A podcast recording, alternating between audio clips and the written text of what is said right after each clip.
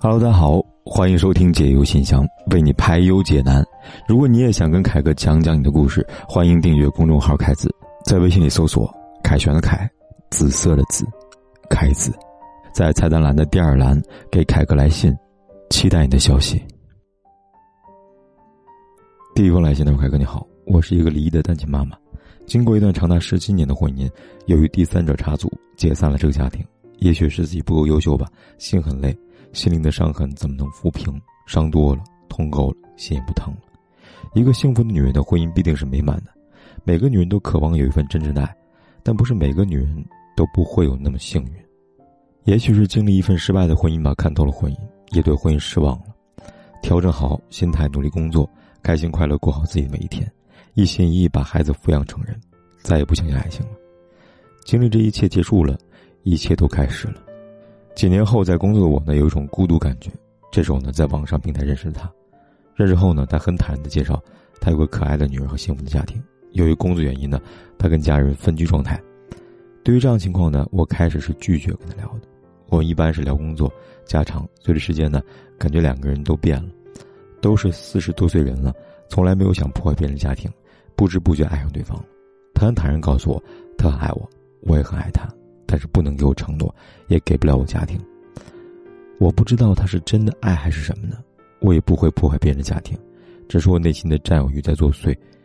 所以凯哥，我该怎么办呢？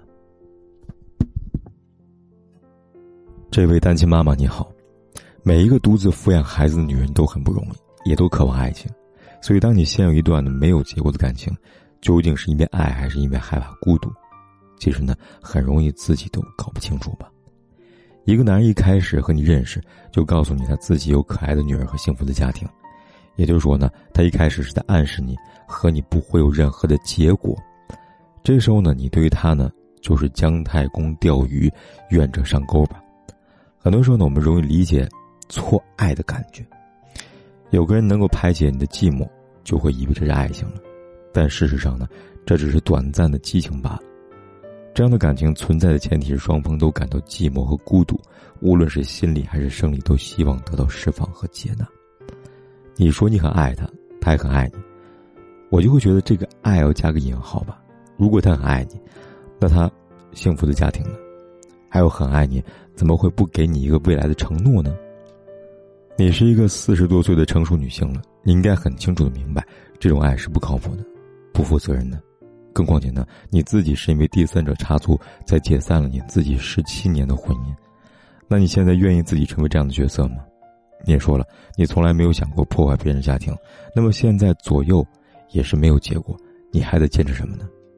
只是你说每个女人都渴望一份真挚的爱情，但并不是每个女人都那么幸运，我不这么认为。如果你把爱情当作碰运气，那你获得幸福的几率自然会很低。可爱情呢，不是碰运气，爱情是要你认真去找，是要你去发现错的，及时放手，你才会遇到对的人。当你抓住一个错的人，还说自己运气不好的时候，那究竟是运气的问题，还是你自己选择的问题呢？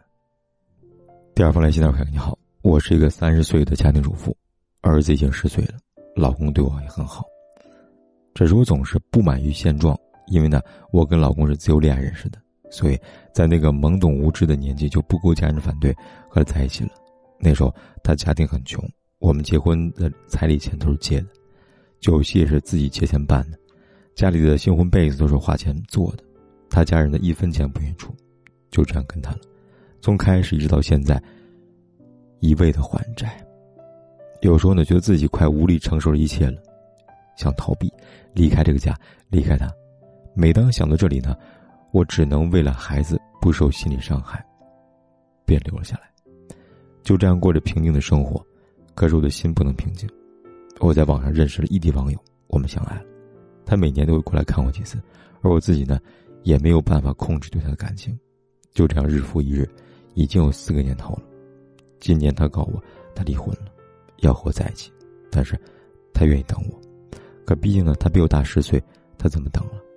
我很纠结，一边是对我很好的老公，一边是我爱的人，我不知道怎么选择了。无论选择哪一方，对我对他们都是一种伤害吧。我也不想带着愧疚跟任何一方，因为那样我会每天生活在不安之中。我该怎么办呢？如果和他中断联系，我会失眠，甚至有时候呢会一个人发呆。但是另一方面呢，备受背叛家庭的煎熬，我真的不知道自己应该如何选择了，希望能给我一些建议吧。这位朋友你好，人生很多时候呢不得不面对这样的难题，不可能两全其美。那么在这种时候呢，我们该以什么标准来选择呢？我建议这时候呢，不妨假设一下每个选择都是最坏的结果，然后问问自己可以接受哪一种。先说你选择和你相爱的网友吧，你们相爱4年了，我相信感情是真的，但这种感情的基础是双方对于爱情的美好幻想，而不是真实的柴米油盐。你可以选择和他在一起，只是婚后你是否有信心可以改善现在的经济条件呢？不仅如此，你对这个男人了解多少呢？你又有没有把握和他在一起依然感受到爱情的甜蜜，也还能受到宠爱吗？当然不能说不可能，只能说可能性只有50%吧。就比如你当初不顾一切的要嫁给你丈夫，不也是因为爱吗？再说你继续留在你丈夫身边，你说老公对你很好，只是欠了太多钱，让你压力很大。你们为什么会欠那么多债呢？他现在又有没有努力去改善家庭的生活条件呢？还有你自己有没有去好好工作呢？为了这个家庭去做出贡献呢？如果他有努力，那么你们将来生活改善的可能性会超过50%。对于你来说呢，一个是不确定的，一个是相对确定的，你要在这两者之间做出权衡和选择。所以真正要选择的是你面对不确定的结果有多少的承受能力。